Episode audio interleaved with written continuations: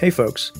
On Saturday, Joe Biden was projected by every major media outlet in the country to be the 46th President of the United States. Kamala Harris became the first female and the first black and Asian American to be projected to be the Vice President of the United States. It was a historic election with record voter turnout. President Trump has vowed to contest the results, and his team has already filed lawsuits in key battleground states.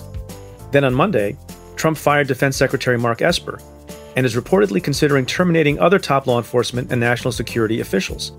And on Monday evening, we learned that Attorney General Bill Barr has told federal prosecutors that they are allowed to investigate, quote, specific allegations, end quote, of voter fraud before the election results are certified. The direction is in contravention of a longstanding DOJ policy, and it prompted the career prosecutor overseeing voter fraud investigations at the department to resign from his post in protest. Anne Milgram and I discuss all that and more on this week's episode of Cafe Insider. This week, given the growing public concerns about our democracy, we are taking down the paywall for this episode. If you'd like to listen for free, head to cafe.com slash preet and sign up to receive an email with a link to the episode. That's cafe.com slash preet. And if you already receive emails from Cafe, then check your inbox. It should be there or arrive shortly.